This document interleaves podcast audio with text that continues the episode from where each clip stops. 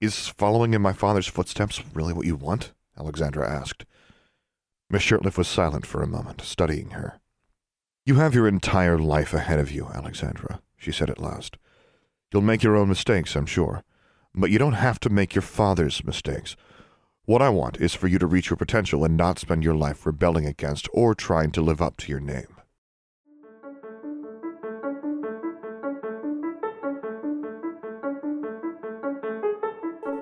Hello, and welcome back to the Remedial Magic Podcast. My name's Brady, and as always, I'm joined by my two co hosts, my brother Baylor and our good friend Delbert. And guys, we are only three chapters from the end of this book.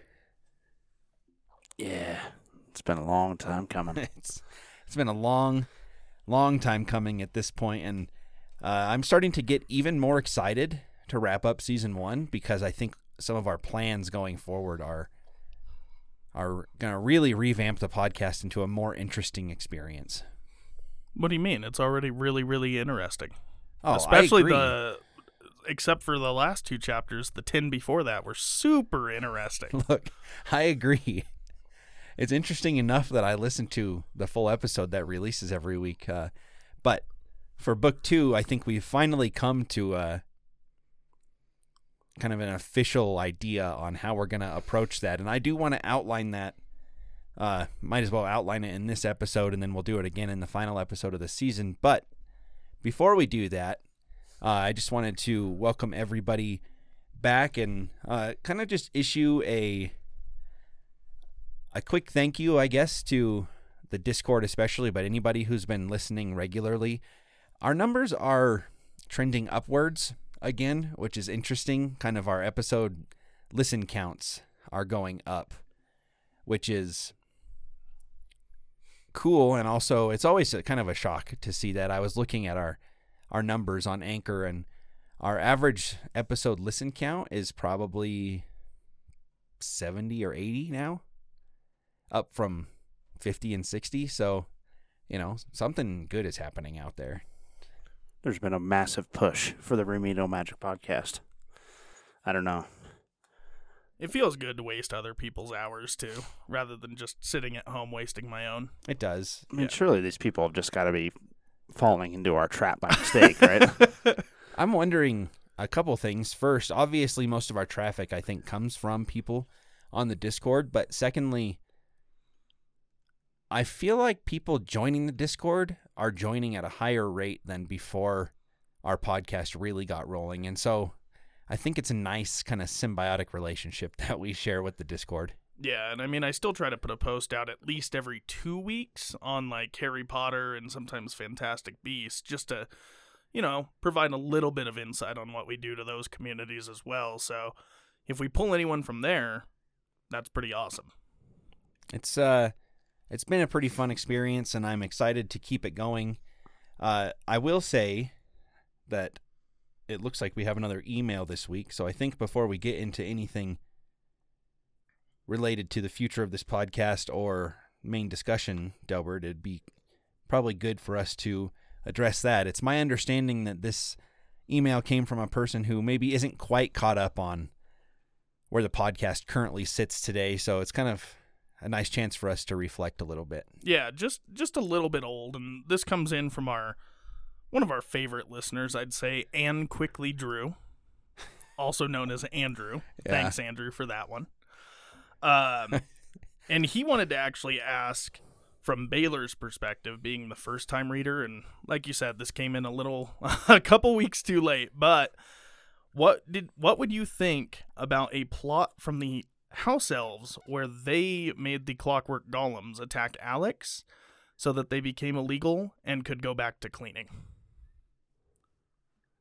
you know, I mean, that's that seems reasonable. Uh, I don't think a house elf would kill a wizard. Would want to kill a wizard. Um, they seem to be too loyal. Uh, from the Harry Potter series and this series, I guess. That's what you think. Yeah, that's that's what we think. You know, they're silently plotting the revenge of the mass uh, murder of every wizard known to man. But um, I, for, at least on the knowledge that we have right now, I would say that I could see them, you know, uh, hatching a plan to disable the clockwork golems, but I don't see them doing it where they uh, would attempt to kill somebody in the process. So what you're telling me is you don't believe that somewhere out there there's a council of evil house elves that just kind of kill children? You know that, that no, I don't. I don't think so. Okay.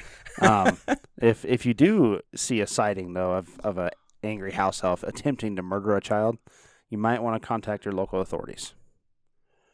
Or us. Yeah, if Yeah. you see a house elf, contact me Yeah, immediately. Send us an email. me specifically. We're the house elf busters. yeah. Send an email to Brady at remedialmagicpodcast.com. I don't think that's a uh, web address, but sure. Oh, it's not, but house elves aren't real, so you know it all it all tracks. No, I, I think uh, Anne quickly Drew uh, brought up a, a solid point that we did not uh, mention. I, I could definitely see the house elves, especially. I mean, we we are introduced to M, who is kind of taken more of the, you know, not not so much the submissive role. It seems like when it comes to the students. So if there's a, a, a group of house elves that have that behavior, I definitely could see them attempting to sabotage the clockwork golems. I do love the idea of Brandon Poe being like, "Oh, Alex is so awesome. We love Alex," and then going behind her back and telling the Clockworks to murder her. Yeah, plotting to kill yeah. her. It's I will say if the house elves were to rebel against wizards, it's not as though they wouldn't have like motive to do so. Hogwarts Oh, yeah. Legacy 2, Electric Boogaloo. Exactly. Wow. um, thanks for that email, Andrew. Uh, really, actually, it's a pretty thoughtful email, all things considered. I hadn't even for at once thought that maybe the house elves might be behind this plot, and of course, we know that they're not now. But uh, as a first-time reader, I think uh, the way you're thinking about things is pretty unique. So, This is a pretty hefty tangent here, but one this almost makes me think of one of the movies from the greatest slapper in Hollywood, Will Smith, in I Robot, where uh, he doesn't trust the robot's code, but everyone else doesn't even have a thought process that robots could do bad. We're the unsuspecting public in that case. The house elves are going to turn on their code and kill us all. I mean, from what like we know, like house elf magic is a lot more sophisticated than wizard magic. Like Yeah. they- they're very powerful. They just choose not to act on it. So they definitely, if they wanted to stage a rebellion, I would say it'd probably be, be one of the more successful ones in the wizarding world. Yeah. It'd be a problem. potentially, the wizards did stave off three rebellions from the goblins. Yep. And I think in the new game, we're going to find out how one of those rebellions was quashed. But regardless of that, uh, one thing I wanted to point out is that you just very much gave away that we're pre recording this podcast by two or three weeks. What do you mean? By the time this comes out, the Will Smith thing's going to be a month old. It is a month old. It'll, oh, okay. It'll probably be forgotten about by by then. So, uh, Listen, it's fine. Will Smith is going to be known as the biggest slapper ever, so it's great. I, well, he's got the biggest Oscars moment until Kanye has to one up him again or something. True. right? So, True. anyways, we're not a Will Smith podcast. But Thank God. what were you going to say, Baylor? I was going to say we we will see that goblin rebellion squashed unless you choose to help them. It's very tempting. Yeah. I'm telling you. Do you get to choose to help the goblins? well, it, it would appear that you the can evidence pick your is path. that you get to turn to the dark side if you choose to. Now, that might just be good marketing on the part of the Hogwarts Legacy team, but we keep coming back to this trailer. But in the trailer, you did get to cast Avada Kedavra, and there's some other magic that you're doing that is pretty heinous, like levitating a goblin up in the air and then repeatedly slamming him into the ground Yeah. with immense force, which is yeah. I wouldn't call that anything but dark magic. Not approved. Not approved, Probably especially not, not, no. by Governor General Huckstein and the Confederation. That bastard. But what got us on this tangent was that nice email from Andrew, and I wanted to uh, just remind everybody that you can email us or reach out to us on Instagram or Twitter. Uh, you can find those two things at the underscore RM podcast, and our email address is remedialmagicpodcast at gmail.com. You don't even have to do hard work to get there, just go to the description of our podcast and use our link tree. Two clicks will take you to any of the ways to contact us that you want. Or one click if you just click the link to the social media in the description. There you go. You So- can also go look go. at my awesome casting for Mr. Thiel at that link tree. It's true. This is true. That is true. Old Alan. Our casting, a little spoiler, our casting for this episode is probably going to be equally uninspired considering the person I think that we're casting. We, ran out of people. Like we Yeah. we don't even know anything about them again. Yep. So that is one of the changes that's going to come to season two of this podcast is we're only going to have the casting segment when it's relevant. Uh, that being said, I've been reading ahead a little bit, and it seems like it will be relevant for a f- at least the first few episodes. I haven't read that far, but uh, I can think of at least four people that are very likely going to need to be casted in the first third of that book. Sure.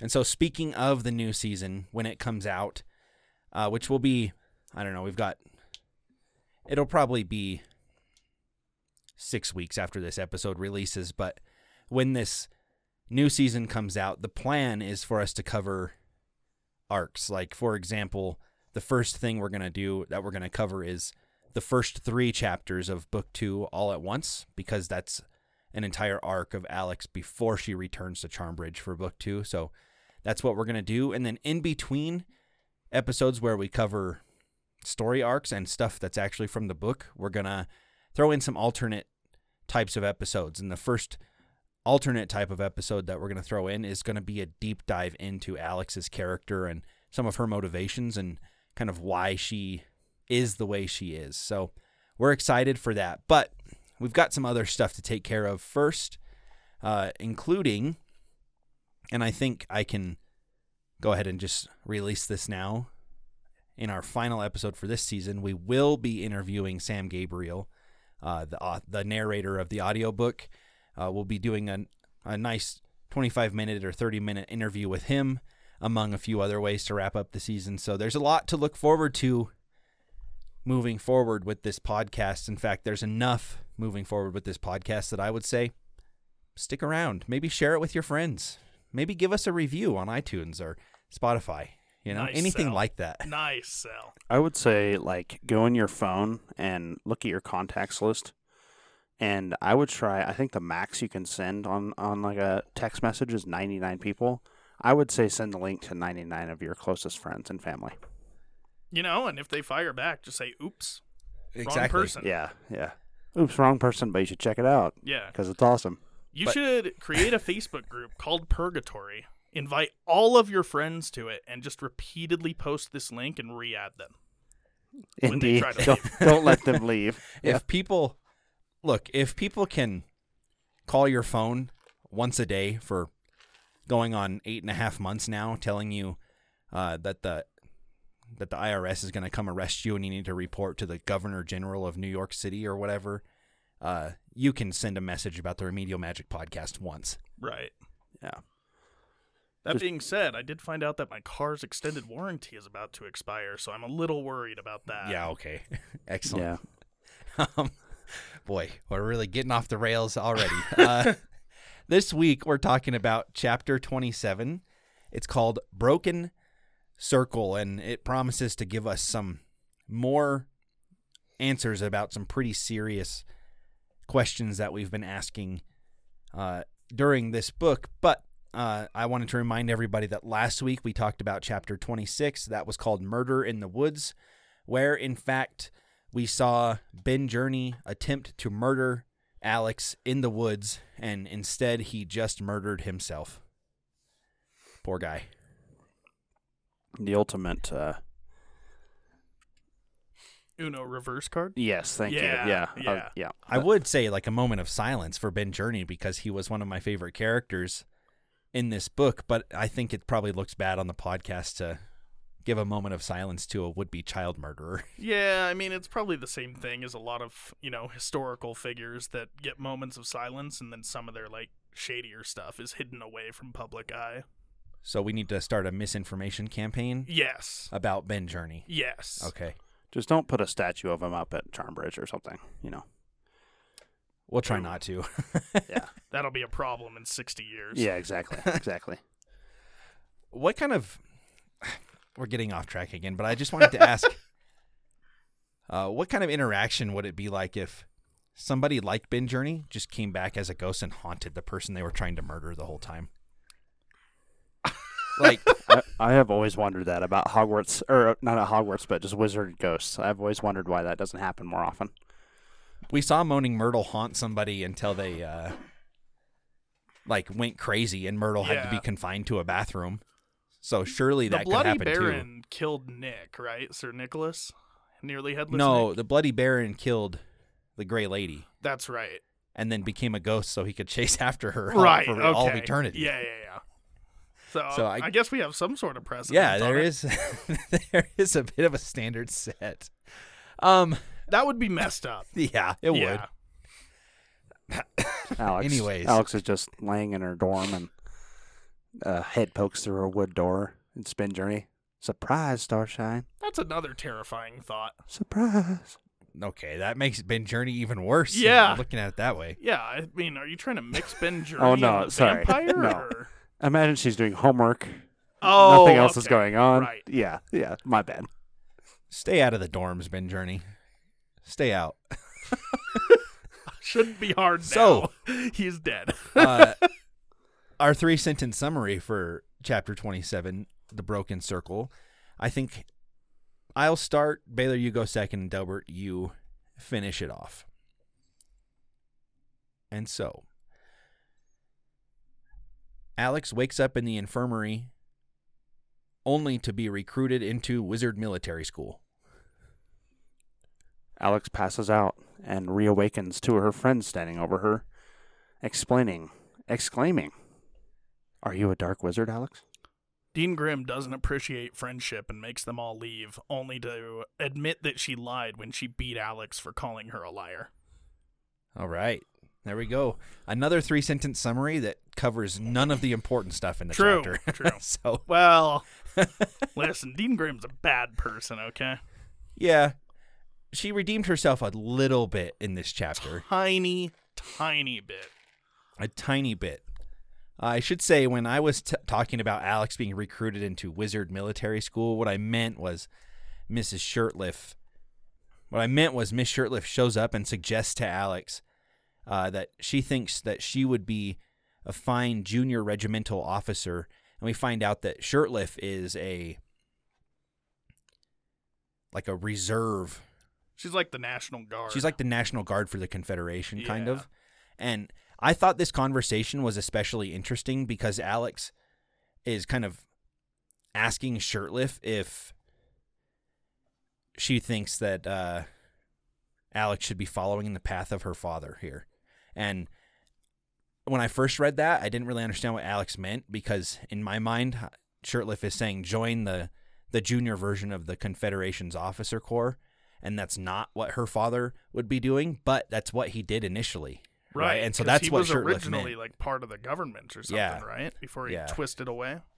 And that part I thought was interesting because I think I think Alex is a little bit more scared now than she was before of becoming like her father. Yeah, I, I- I mean, we see that with both this interaction, I think, and then interaction with her friends later. Yeah, and But- in this interaction as well, I thought the more interesting part was that Shirtliff knows, and so does Dean Price. About who Alex's Yep, father is. They've yeah. known the whole time. They knew, and Shirtliff is very clear that she supports Dean Grimm and the actions she took this year in terms of hiding that from Alex. Sort of, right? She kind of says that she thinks she would have handled it a different way, but at the same time, she supports Dean Grimm's decisions, is what I thought I saw in there. That is uh, that is kind of what Shirtliff says, but she does just state right away that she supports Dean Grimm completely. And so I think what Shirtliff is doing here is she's on a peacekeeping mission for Alex before Dean Grimm shows up later on in the chapter in the infirmary because she even reminds Alex that Alex owes her life to Dean Grimm at this point, which is that true? Kind of. I Kind mean, of. We come to find out later that Dean Grimm was acting more behind the scenes than we thought she was, Yeah. kind of putting up protective spells around Alex and stuff like that. So maybe in that regard, Because maybe she would have died to some of the other stuff had those protections not been there.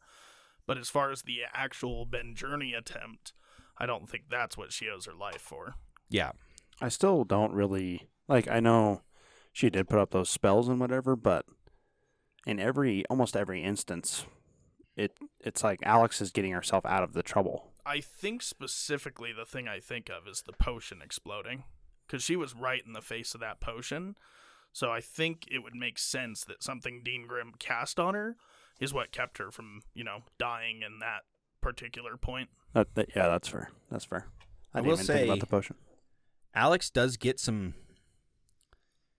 kind of I guess I don't know what word I'm trying to find, but Alex is justified here in some of the things she's been thinking about how Dean Grimm handled the situation, especially Shirtliff goes on to say that you know you were given an unfair advantage when you got here because Dean Grimm didn't want you to seem extraordinary and Alex knew that and we knew that, but it's nice to hear somebody else, an adult, actually acknowledge that.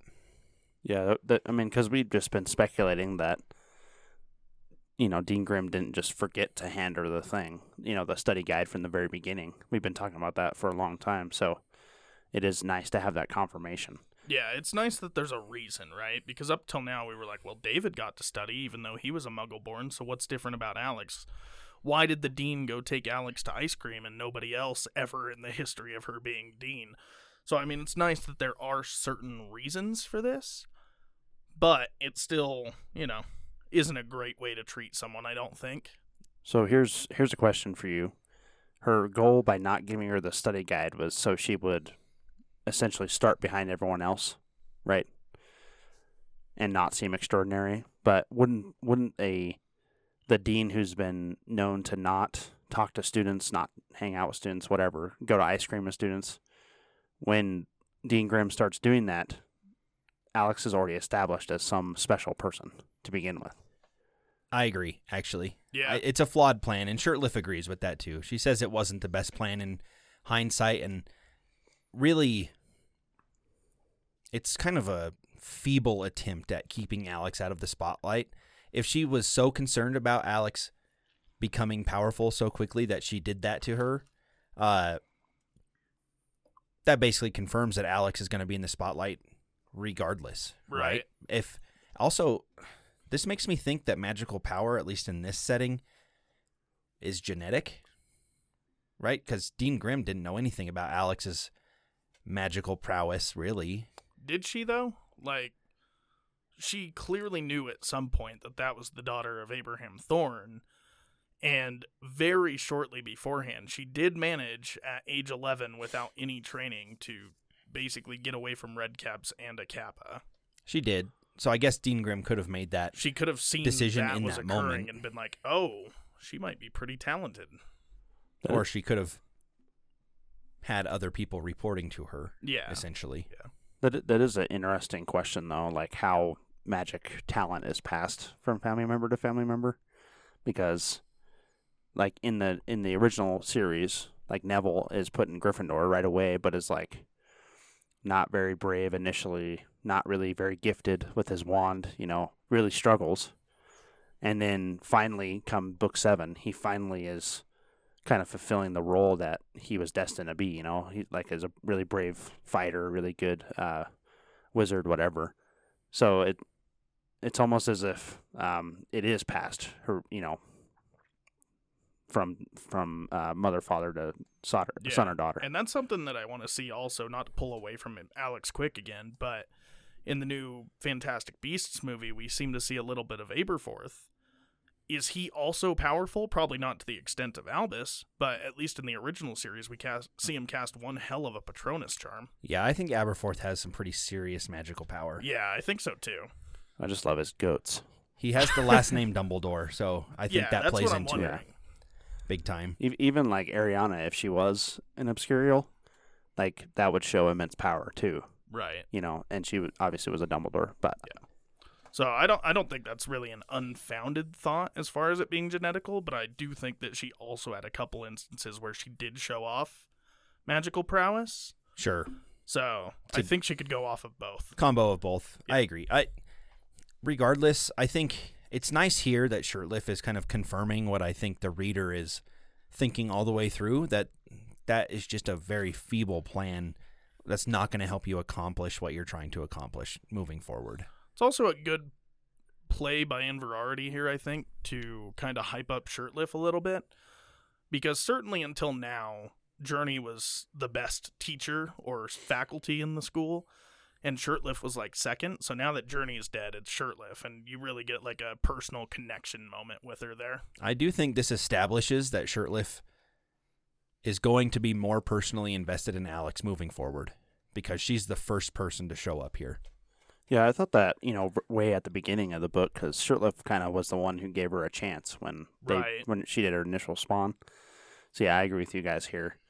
Um, another thing, not to bounce back to it, but Dean Grimm's idea of protecting Alex wouldn't uh, giving her that study material and getting her in a, up the appropriate classes wouldn't that give her more tools to protect herself if it came down to that?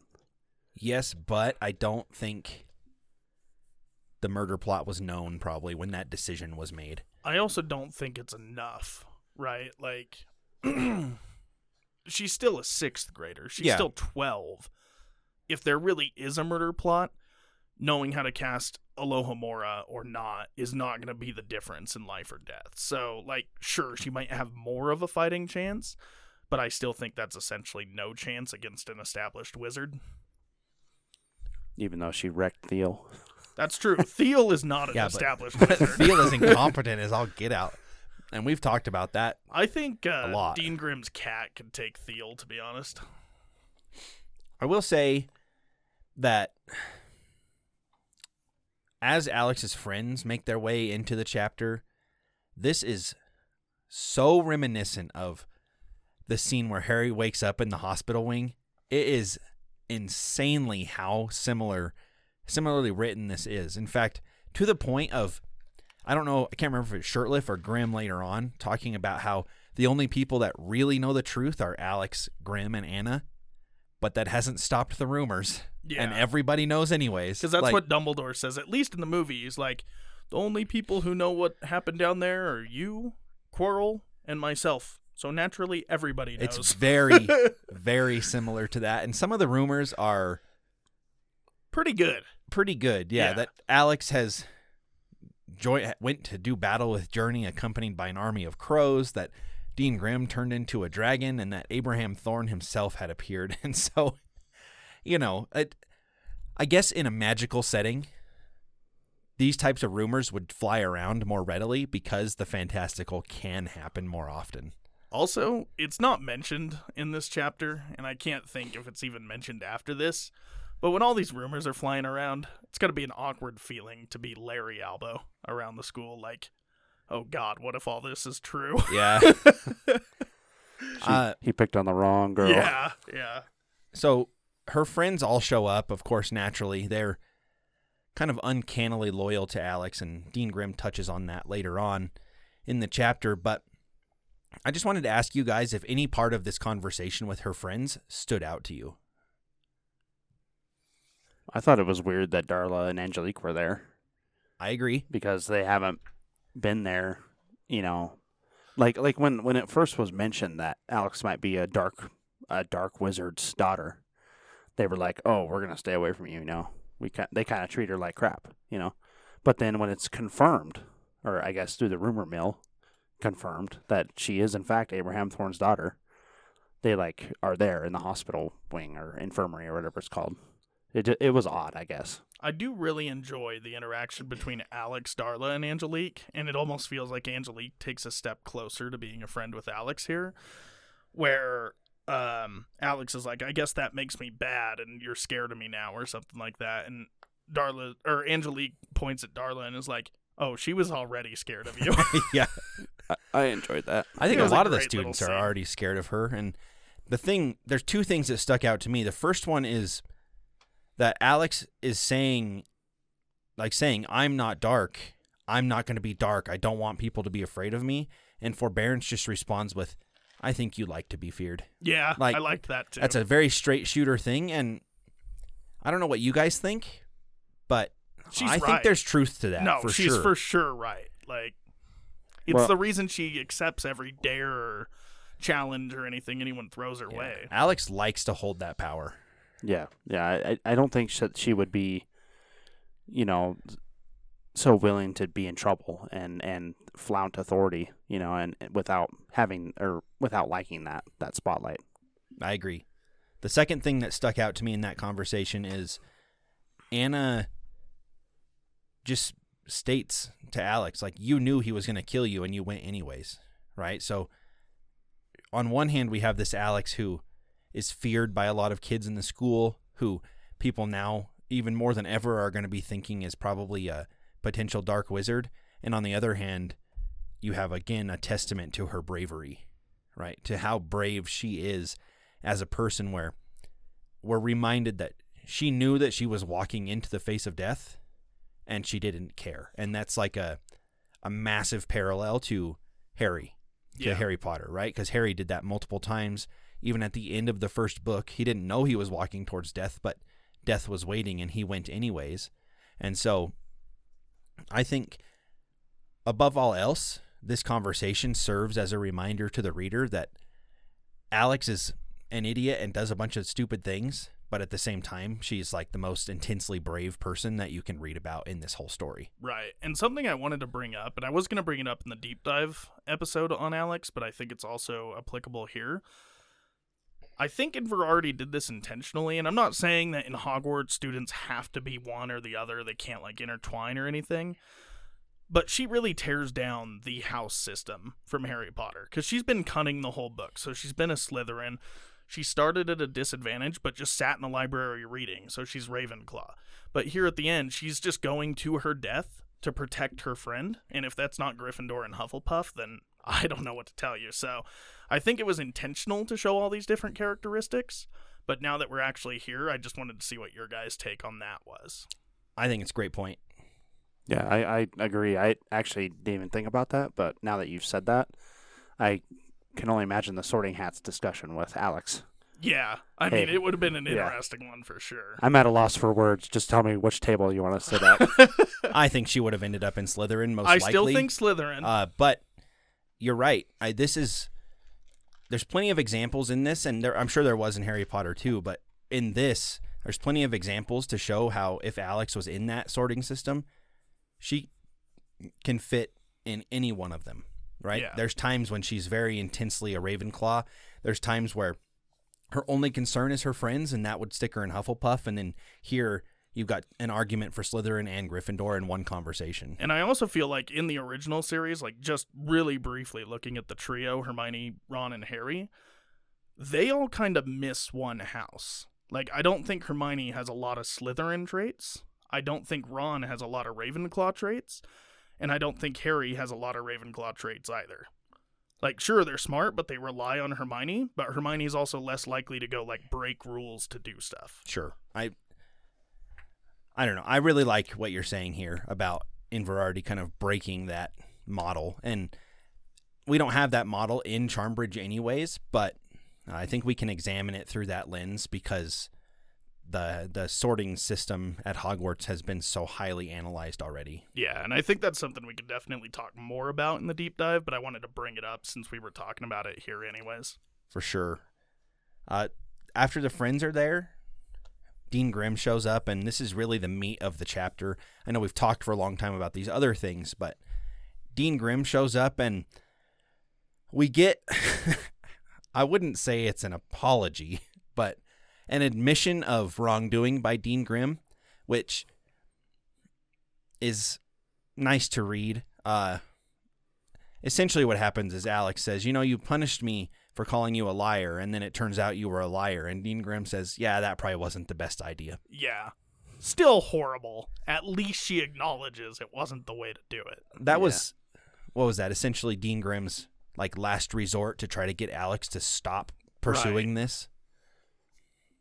yeah, I, d- I just I don't know. It, it it was a weird scene to begin with because we kind of, you know, you saw Dean Grimm lose control for the first time, kind of, I guess, and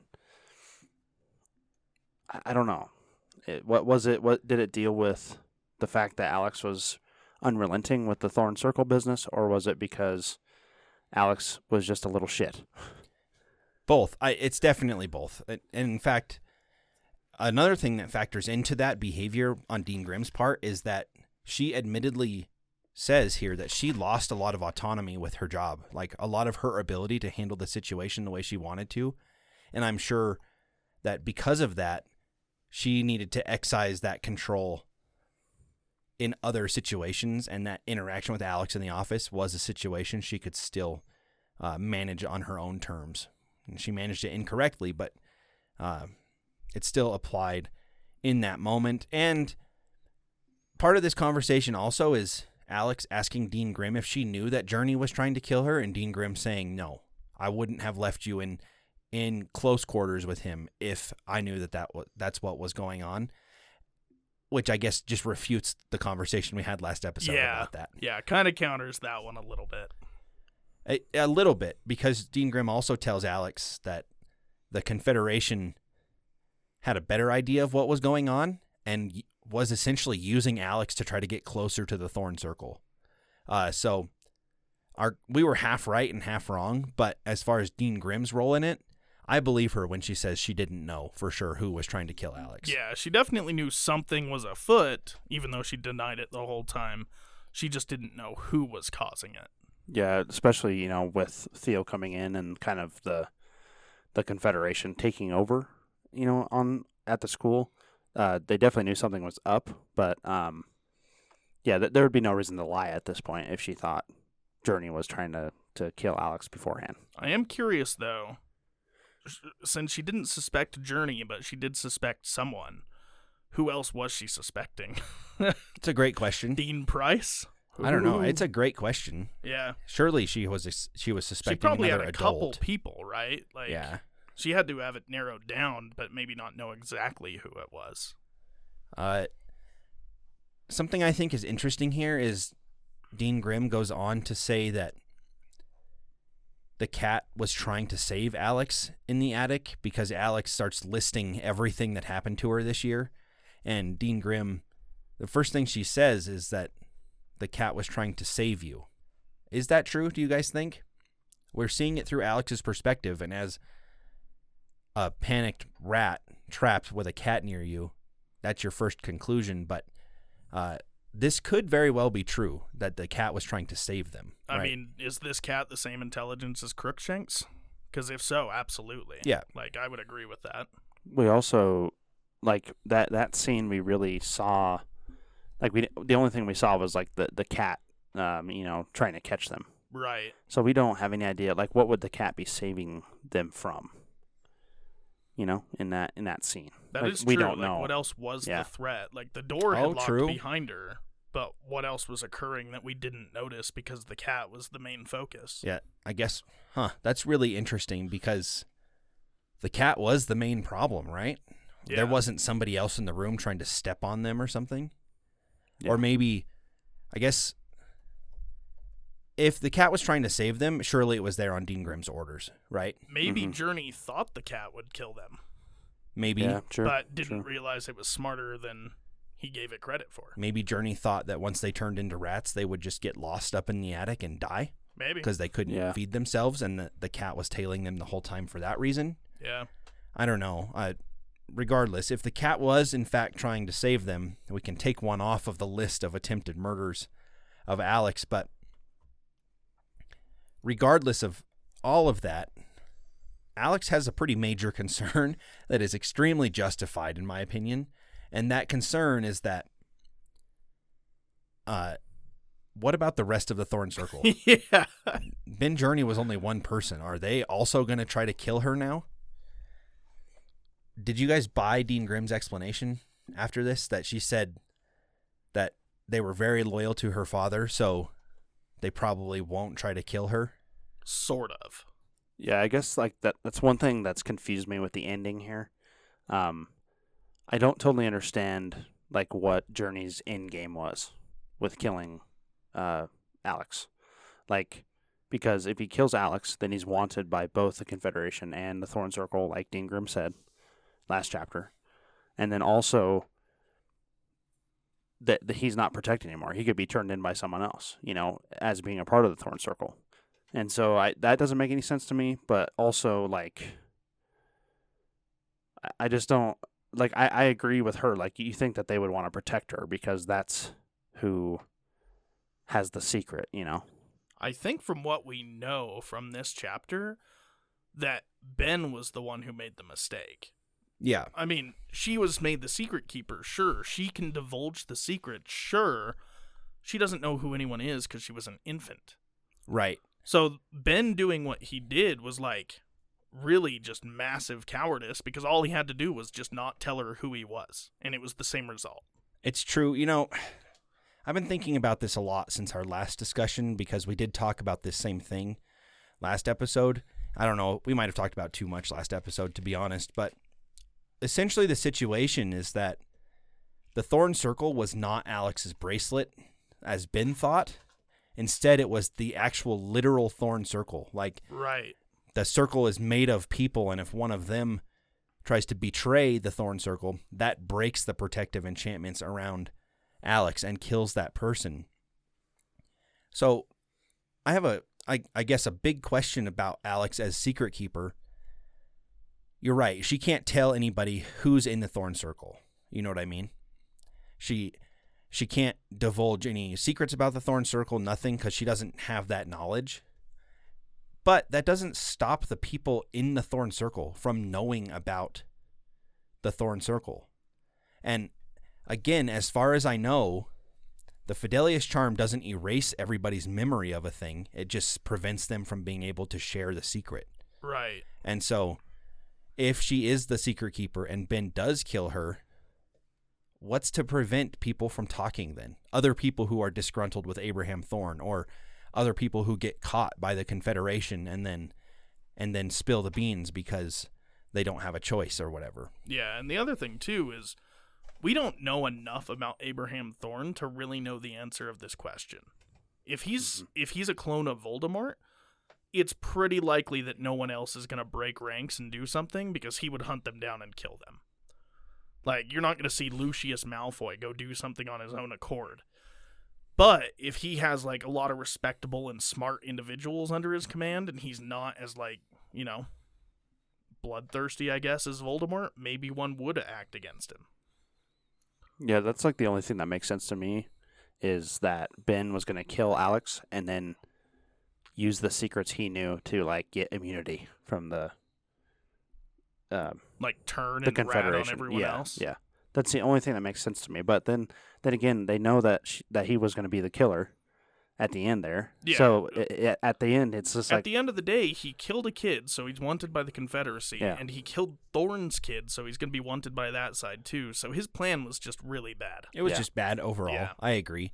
I just this Fidelius charm thing confuses me because I think based on canon from the actual series, like just because Peter Pettigrew was the secret keeper didn't stop Sirius Black from knowing where they lived.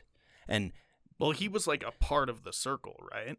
did did Peter have to tell Sirius again so Sirius could then divulge or like have access to the information once it was covered up? If that's the case, then I think this makes perfect sense. Yeah. But if that's if Sirius already knew and then because he wasn't the secret keeper, he just couldn't share that information, then I just it feels like a a Fidelius charm done for show more than anything else. I mean, we kind of see that in Harry Potter at the end because when they apparate, you know, to Grimmauld Place and and Harry slips on the step and then reveals himself, then all the Death Eaters know that the Grimmauld Place plate, you know, exists and they can get into it. Right. So that kind of breaks the Fidelius charm there. I don't know. The Fidelius charm is one of the most confusing, complicated pieces of magic I think in Who this casts universe. it in the original trilogy? Is it Dumbledore For the Order? for the Potters? Well, I, I, it's created, and then Peter is the secret keeper. I would But imagine Dumbledore it? was the architect. Because it seems like it's a very advanced piece of Oh, it magic must from be, what's yeah. said Right. here. So, how many people can even cast this spell? Is it literally a handful in the world? Right. I don't know. I Abraham Thorn on top of this, I think he must have very loyal followers if he didn't set up a second safeguard past one person breaking the thorn circle Right. anyways, right? Hmm. Because he must have expected nobody to break the thorn circle if it was only going to punish the first person who did it because now Alex is open season. Well, I wonder if it wasn't even just targeting the th- members of the circle either. I wonder if someone outside the circle had tried to kill her, if it would have stopped that as well. Oh, I bet that's the case. yeah. And I bet in that case the thorn circle doesn't get broken either Like the because way it's Yeah. not a physical part of it Yeah. doing the betraying. the way I'm visualizing it is essentially the circle would be like a part of each person in the circle's magic, just like being put on hold as a savior for Alex. And then if someone tries to attack, basically all of these stored magics from various wizards basically reflect or like save the life. Sure. That's how I'm reading it. I could be wrong. Well, we don't really know. I think it's all possible. Yeah. You know. Here's a, a theory for you guys, Yeah. and I I'm just throwing this out there I'm all about because it. whatever. Maybe Ben Journey was lying that he was a part of the Thorn Circle, and his motive was just because he was, you know, wanting to kill the son of Abraham or the son, the daughter of Abraham Thorn. Damn. Something I had never once considered. Not a single time. So Evil so, elves and good guy Ben Journey. so in that in that case, the circle. Although I guess I shouldn't say good guy. He's still killing a kid. in that instance, the circle would be intact. Yeah. We Right. think, right? Or would it would it be broken? I don't think so. yeah. if it's I an outsider. yeah, yeah, I don't know. If It's you know how the Fidelius charm works, write in. Yeah. JKR right in. Ooh, I If don't you think she knows either. want to send us a lengthy email with citations about the Fidelius charm, we will re- read that whole thing. That's true. We have had sure. well-cited emails Exactly. already. So I will say that regardless of how the Fidelius charm works, uh, what the Thorn Circle represents for Alex in the future, that is a cool piece of magic. I got to tell you, It's what a safeguard, right? it's neat. That's a way better system of safeguarding your like inner circle than just being a fear mongering jerk like Voldemort. Yeah, I mean, just the fact that like Dean Grimm comes out and says you can't find this in books because it's not in books. Yeah. like this is crafted. That would be such an excellent setting for like a D and D campaign where magic hasn't been invented yet. That is pretty cool. Yeah. That being said, uh, I think the next little bit of this conversation, and it's the chapter's almost over at this point, but is equally important because Dean Grimm just tells Alex that she's more like her father than Alex realizes, and Alex doesn't like that, but Dean Grimm tells her to be quiet and then explains this. And I think this is the best the best explanation of why Alex needs to pay attention to who she's becoming that Dean Grimm has given this entire book. Uh, Baylor, you've been arguing for weeks now that Dean Grimm should have just talked to Alex at the beginning. She should have just said this at the beginning, where she talks about how Alex is powerful, but that doesn't matter. What matters is that she's so ambitious and so smart that her ideas can be actually dangerous. And that's the same thing with her father. And she even talks about how her father has this inner circle of people that are so loyal to him that he could use them for whatever means he wanted to. And Alex, even though she's not trying to, has already built something like that in less than a year in the magical world. And in my opinion, if Dean Grimm tells Alex this earlier on in the story, Alex cautions herself a little bit because it involves her friends, right? Alex knows that when it comes to her friends, she needs to be more careful. And this is the conversation that could have helped with that, I think. Yeah, I could I could see this fitting in nicely when Alex just straight up asked her, "Is my father Abraham Thorn or whatever she said?" Like, yeah, we think he is, and this is why you need to be careful. I don't know. I kind of like the timing on it. I mean, we went we went rounds the other Yeah. week, Baylor, but I like that she's saying this immediately after she just talked to her best friend that almost got killed because of her actions. Because I think it's gonna stick with her, unlike Mhm. a lot of the other stuff. Additionally, I just reread the last sentence of that, where it says a circle of followers willing to die for him or his daughter. Maybe the circle is still alive. And maybe when Ben Journey tried to uh, kill Alex, one of the random or one of the people in the circle dies as a result. And in this case, it was him, but maybe it has to kill every other member before Alex can die. That's interesting. I think at some point in here, it talks about how the protection is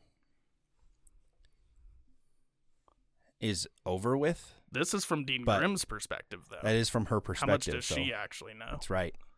Uh, I don't know, and I think it's important here. Dean Grimm, this whole speech is good, but then the very last line of the whole thing is reminiscent of a Dumbledore Yeah. one off, where she says, The difference between you and your father is in how you choose to use your gifts and your friends.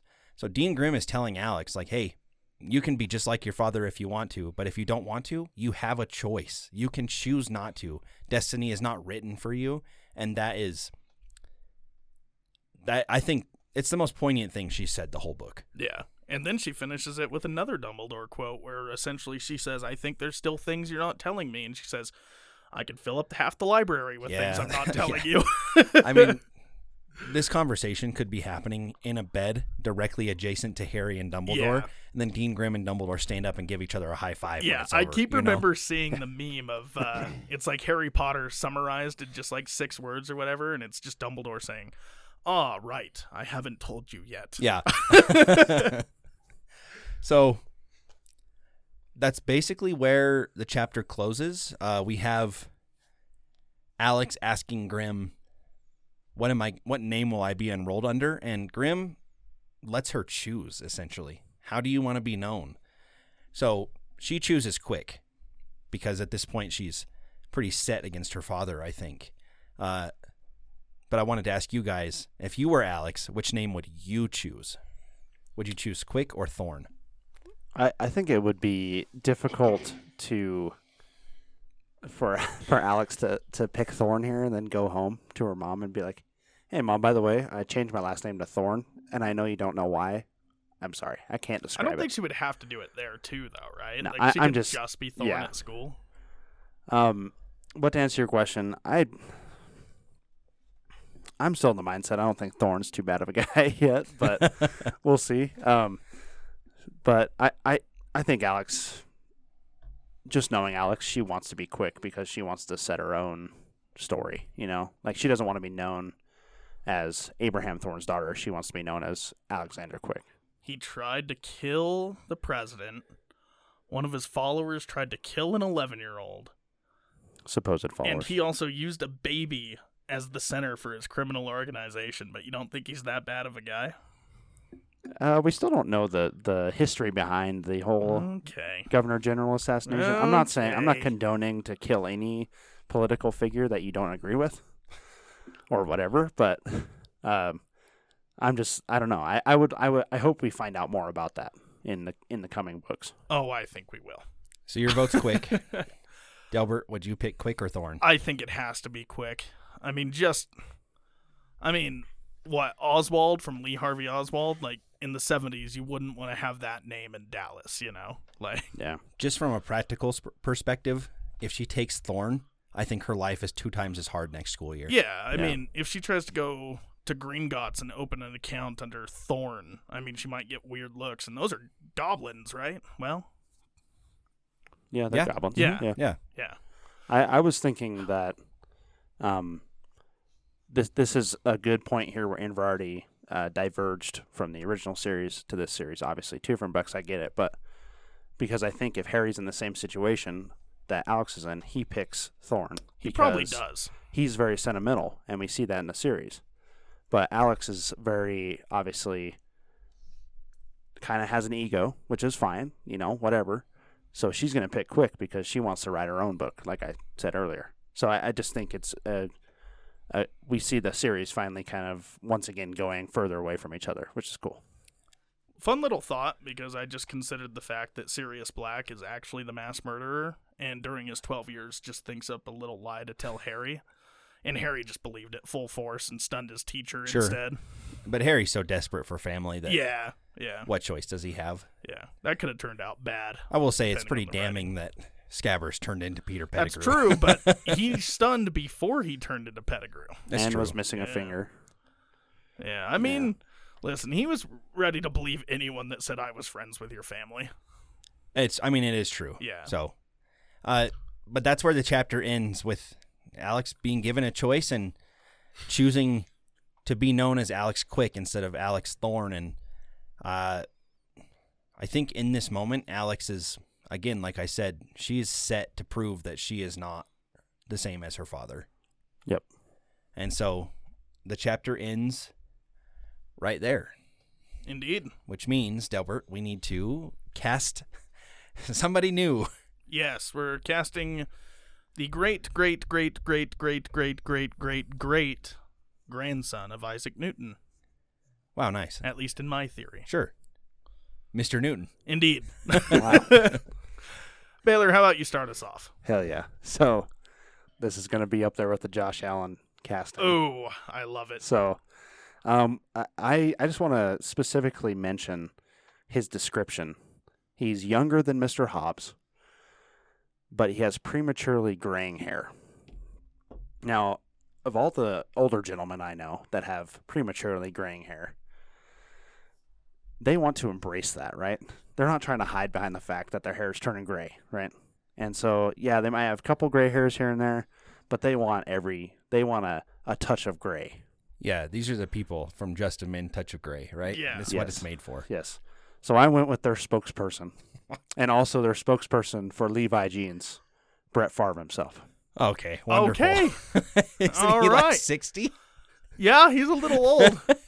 I, I, I will say that I want, uh, obviously, when he maybe when he first came into the league or after he won his first Super Bowl, I don't know. is this is this how it felt when I said Josh Allen's name? Well, at, least, at, least, this person fits the description. a I little mean, bit. okay. I also Calm think, down. yeah, and I, I have a little bit better reason why why I'm picking him. Not He is only 52, so Hey, That's fair. yeah. Hobbs could be 85. He's still younger than him. That's true. I also went on the uh, perspective that Hobbs was just a geezer. yeah, I Yeah. did too. All right, I'll take second. Brady, you'll finish us off. Sure. Hell yeah. I went with Jeff Goldblum for Mr. Newton. And honestly, I'm pretty sure this picture that I'm using is uh, not that far back. I just think he might be Botoxing a little bit. Oh, sure. So he looks pretty good. He looks kind of young, Oh yeah. even though I think he is also somewhat in the close to 60 range. Yeah, well, you know, life finds a way. Nice. Jeff Goldblum. Nice. nice. Yeah. Brady, what do you got? Uh, I am also approaching this from the same perspective of when we say younger than Mr. Hobbs, what that means is at least one year younger than Mr. Hobbs. And I cast, I don't remember who I cast for Mr. Hobbs, but it was uh, the guy who plays the butler in Batman, Michael Caine. Oh, Michael, Michael Caine. Caine. hmm So younger than that is fairly easy. I went with Steve Carell. Nice. Nice. Yeah. Uh, Can get behind that. I went with Steve Carell sp- specifically because it says in the book that he peered at Alexandra almost suspiciously, Right. and I think Steve Carell can do that look. Yeah. That's basically the I only think Jeff Goldblum why. can too. But Sure. I also just found out that he is 69 years old. Oh, well, he's definitely injecting then. Yeah, he looks pretty good. yeah. Shout out to Jeff Goldblum. Shout out Jeff Goldblum. Goldblum, send us an email. Yeah, let us What are you know doing? if you want to come on the pod. What are you promoting? What's your skincare routine? Uh, that's the casting segment. Delbert, thanks for that. Yeah, you're welcome. Baylor, why don't you remind us what your prediction from last week was about chapter 27?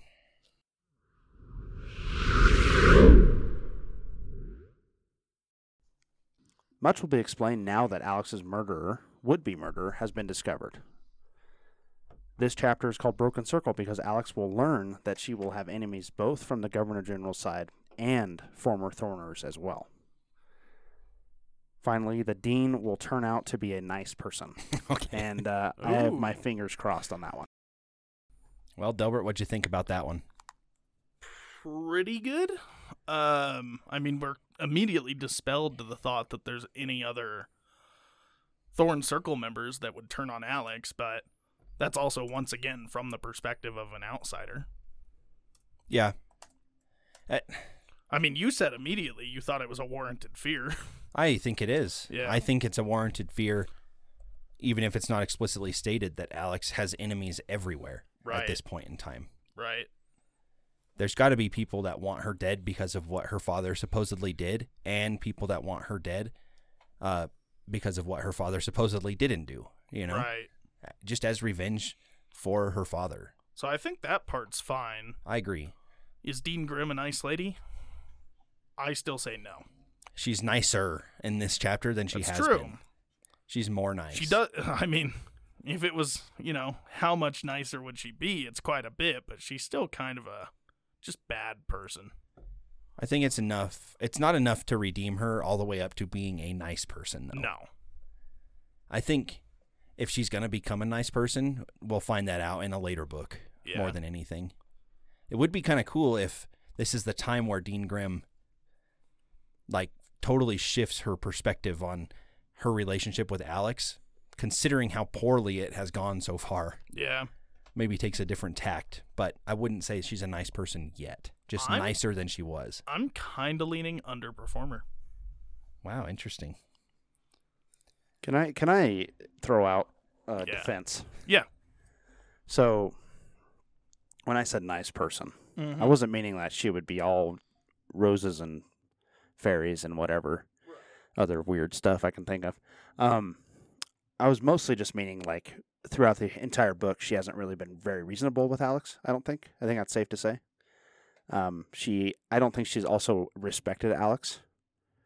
And so when I said, when I said she would be a nice person, I was meaning that she would be straightforward and be respectful enough to Alex to actually explain what has happened through the entire book, like you know um, why she was being murdered and the fact that the fact that uh, like like they weren't just leaving her out to dry, like they were actually trying to protect her. That I'm like. I'm like right on the line of pass fail. Still mildly leaning underperformer. I think what does it for me in this prediction is like the the prediction about Dean Grimm being nice or not, I think doesn't matter that much in the grand scheme of this series. Yeah. Whereas the prediction about Alex potentially having enemies from everywhere and her being caught in the middle matters a great deal more. True, but if you cite the text specifically, it literally says they were loyal. You probably won't have any more enemies from that side. Yeah, that is true. Because we can theorize all we want and say Dean Grimm's wrong. But the text as written says she's totally good, except from the side of the government. I'm afraid you've convinced me. oh, no. so On the bright side, I think there is another grade we have to give that uh, is probably a pretty good grade. what's that for? Uh, Mr. Thiel being a government agent. Oh, true. I we could. I wanted to talk about that and what you've been saying about Dean Grimm for this whole book as well. Yeah. As far as Mister Thiel being a government agent, spot on. Uh, He's is there. it? Outstanding, but for America. Superior. superior. Superior. Yeah. As far as that goes, that's a superior. Yeah, I agree. for sure. Uh, Dean Grimm being a government agent, she's not really. No, she seems to kind of detest the government a little bit. A little bit in this chapter, she does. Yeah. Dean Grimm being a secret Death Eater. No. No. I, I think Baylor said no to that pretty early Yeah. on, though. Dean Grimm being a Thorn Circler. Undecided? Undecided, maybe. Yeah. That would be interesting. Certainly seems like not part of the government, and certainly not a Death Eater. One thing I'll say for certain is if you accuse enough people of being a government agent, it's got to stick with one of them for right, sure. right. Uh, the fact that you only did that with two people and it stuck, that's pretty impressive. Yeah. Yeah. It'd be like going outside the White House, pointing at random passerbyers and being like, ha, they're Secret Service. You're probably right like 20% of the time. Sure. Yeah. Uh, so while you snagged an underperformer overall for this one, calling Mr. Thiel as a government agent the first time you saw the him, The very first time. that was I would have given it a lower grade if you said it later on, but you did it right away. that was impressive. Yeah. Yeah. Well done. Thank you. Superior. That- So overall, you have a good grade for the day. Yeah.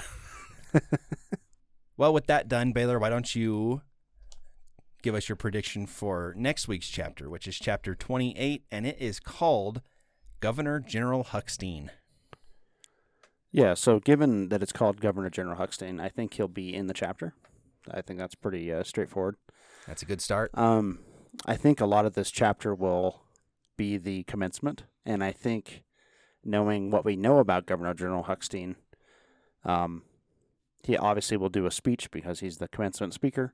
Um, but in his speech, because of all the drama that's happening uh, regarding the Thorn Circle, he will subtly say, but not say at the same time, that the governor or the Confederation has launched a new war against the Thorn Circle, and they will be renewing their attempts to find and, uh, you know, jail all, any, anybody suspected of being a part of it. Is he just going to be staring daggers at Alex the entire time he talks about it? I can only imagine. Yeah. I really hope that's true because that sounds awesome. That'd be lit. I would love to get into an actual wizarding war before the seventh book of this series.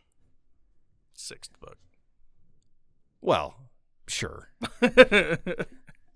In the second book, that would be awesome. True. It'd be great.